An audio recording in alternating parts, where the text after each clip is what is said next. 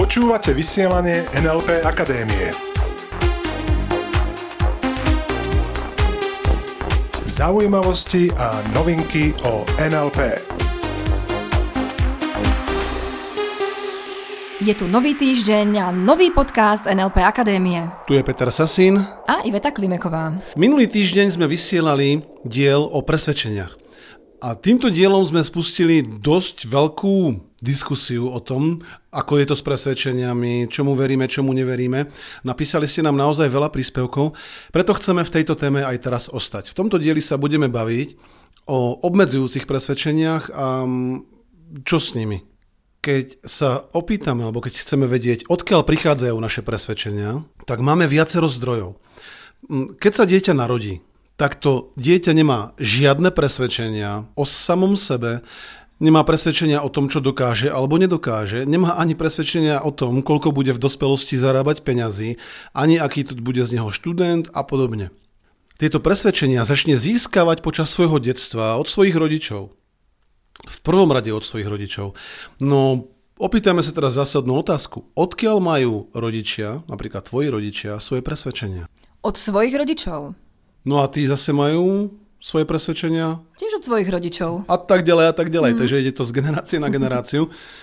A to napríklad spôsobuje to, veľmi vystižný príklad, ktorý sme už dosť často počuli, keď niekto povie, ja som z typickej rodiny slovenčinárov. To Alebo... znamená, ja sa v živote nenaučím matiku. Ja nemám logické myslenie. No a potom takýto človek keď to dosť často počuje od svojich rodičov, tak tomu skutočne verí.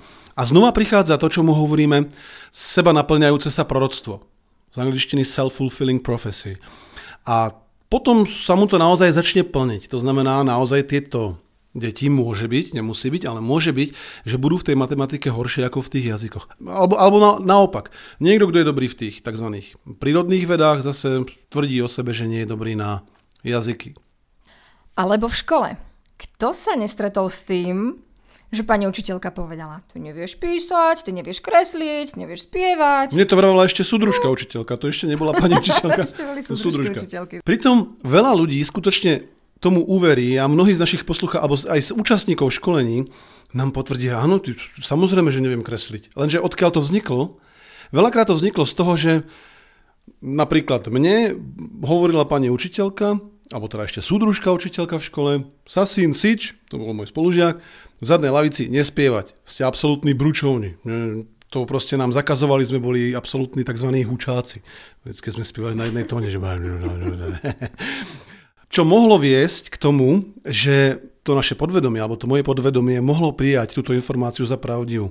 Ja ako internálny, o metaprogramoch sa budeme ešte baviť, ja ako internálne dieťa som toto absolútne neprijal, No a neskôr som dokonca spieval v kapelách, v hudobných skupinách. To je práve to, že niekedy to presvedčenie príjmu tie deti, zvlášť externálne, to znamená tie, ktoré svoje rozhodnutia menia pod vplyvom zvonka, a niekedy proste ich nemusia prijať. Ako ne, nemusí byť, že keď niekto ti niečo povie, takže automaticky získavaš to presvedčenie. Ide nám teraz o to vysvetliť ten model alebo spôsob, akým presvedčenia môžu vznikať.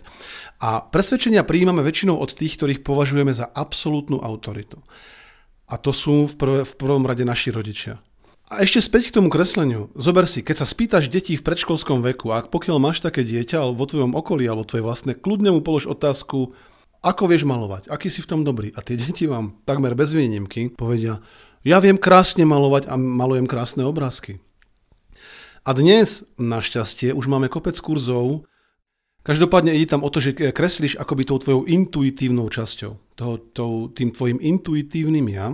A to, čo tam tí účastníci dosahujú, aké výsledky, ty si to myslím aj videla, Ivet. Na jednom... Ja som mala tú možnosť pozorovať to 3 dní, asi 20 uh-huh. Mhm. ľudí a to, to, to je neskutočné. To je neskutočné. Od tých prvých, tých fakt detských obrázkov. To znamená, že oni ako dospelí kreslili nedokonalé obrázky? Áno, áno, áno, áno.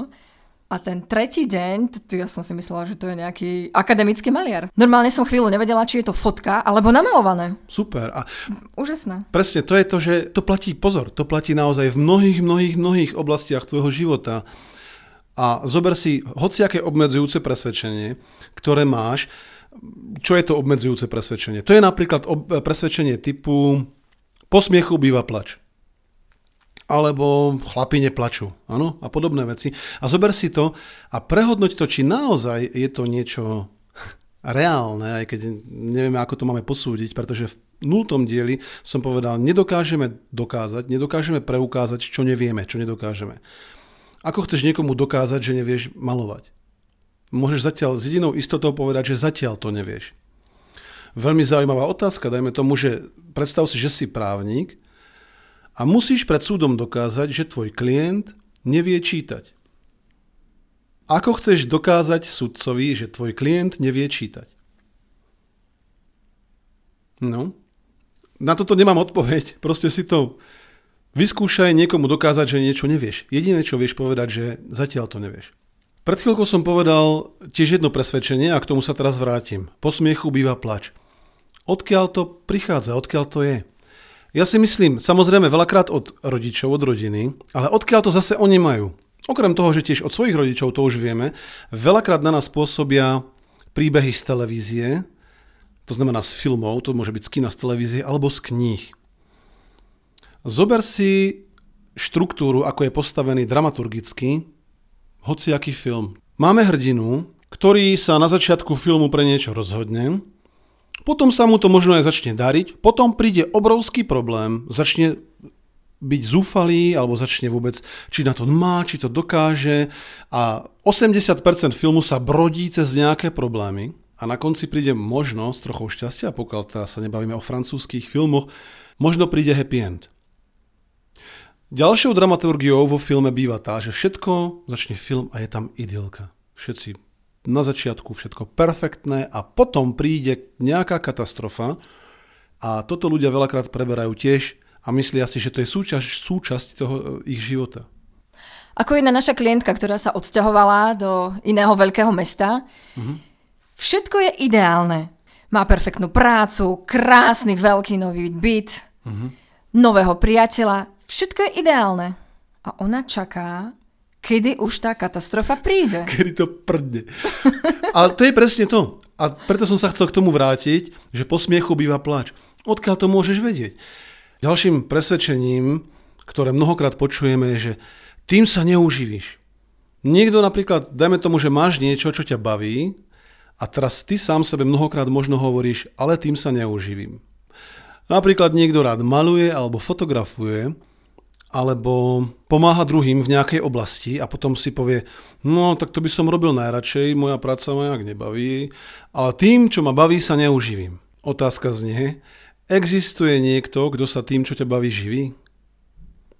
Ak áno, tak je veľmi veľká pravdepodobnosť, že sa tým uživíš aj ty. Takže nenechaj si nahovoriť to ani sám od seba. Pozor, to nie je len o tom, že teraz čo tí druhí ti rozprávajú. Pozor, toto si veľakrát hovoríme sami sebe. Takže dávaj aj pozor na to, čo sám sebe hovoríš, aké sám sebe kladeš obmedzujúce presvedčenia. A maj vždy na zreteli, že tie obmedzujúce presvedčenia máš väčšinou alebo veľakrát vo ve- veľkej väčšine prípadov zvonka. Ďalším takým presvedčením môže byť, že tabletky liečia, že medikamenty liečia, alebo že doktor ma vylieči. Pritom, keď sa na to pozrieme z iného uhla, kto lieči koho? Dajme tomu, že si niekto zlomí ruku a teraz jediné, čo doktor spraví, je, že ju dá dohromady, tú kosť, že ju spojí znova. A doktor už nezrastie tú kosť, to robíme my, to, to doktor nedokáže. Áno, takže veľakrát veríme napríklad v liečivú silu liekov. Určite je mnohým známy pojem placebo. To znamená niečo, čo vyzerá ako liek, je to presne takisto zafarbené a nemá to žiadne účinné zložky. Myslím, že to obsahuje iba hroznový cukor alebo nejaký ovocný cukor a je zaujímavé, že placebo práve má veľmi vysokú úspešnosť, niekedy väčšiu ako testovaný liek. A ako je to možné, že má placebo liečivý účinok? Poznáme mnoho experimentov, kedy pacientom napríklad mali skupinu, dajme tomu 40 pacientov. Rozdeli ich na dve polovice, 20 operovali meniskus, to znamená niečo na kolene, a druhým 20 spravili skalpelom zárez na kolene a zašili ho. To znamená, po narkóze sa všetkých 40 pacientov zobudilo a videli potom všetci, že majú nejakú jazvu na kolene. Zaujímavé ale je, že veľké percento, myslím, že to bolo viac ako 60% tých, ktorí vôbec nemali žiadnu operáciu, mali iba zárez na kolene, tak sa im absolútne zlepšil zdravotný stav. To znamená, že naše presvedčenia, aj čo sa týka našich vlastných regeneračných schopností, to znamená to, ako sa dokážeme z niečoho dostať. Zober si taká klasická chrípka. Aké je tvoje presvedčenie, koľko dní trvá? Zaujímavé je, že moje presvedčenie v minulosti bolo 10 dní. A to či s liečbou alebo bez, 10 dní. Či s doktorom alebo bez? s doktorom alebo bez. S prvou pomocou. alebo áno. Koľko máš ty, ved, presvedčenie? Ja mám nula. Nula, ty niekde dostaneš chrypku? Nie. Posledných 6 rokov. Mm, no, tak vidíš. Nula. Cítim samozrejme, keď organizmus eh, bojuje, pretože s tými vírmi prichádzame no, to myslím. do styku. To samozrejme cítim a nie je to chrípka. Takže z toho dôvodu napríklad nesledujeme reklamy v televízii na liečiva mm-hmm. proti chrípke, pretože keď sa na to pozeráme z hľadiska NLP, to znamená, ako funguje komunikácia, tak jednoznačne vidíme, že to sú nie reklamy na liečiva, ale výzvy na ochorenie. A preto rada, pokiaľ, alebo tip, pokiaľ vidíš nejakú takú reklamu, tak buď rýchlo prepni kanál a, pokiaľ sa, a keď sa to nedá, tak uteč z miestnosti. Ako sa tak pozerám na hodinky, naše vysielanie sa blíži ku koncu. Náš tip pre vás keď niečo budeš hovoriť o sebe, že to, alebo myslíš si, že to nevieš, tak ty je, povedz to vždy tak, zatiaľ to ešte neviem. Alebo dobrá odpoveď je, pokiaľ si to ešte v živote nerobil, neviem, či to neviem, ešte som to neskúšal. To je podobné, to ma práve napadá. Vlasta Burian, pýtali sa ho, majstre, ovládate hru na piano? A on odpovedal, neviem, ešte som to nikdy neskúšal. Takže presne to je ono nemôžeš vedieť, čo nedokážeš, pretože buď to môže byť tvoje doterajšie presvedčenie a používal si možno nesprávne stratégie na ceste k tomu, aby si eh, dosiahol dobrý výsledok.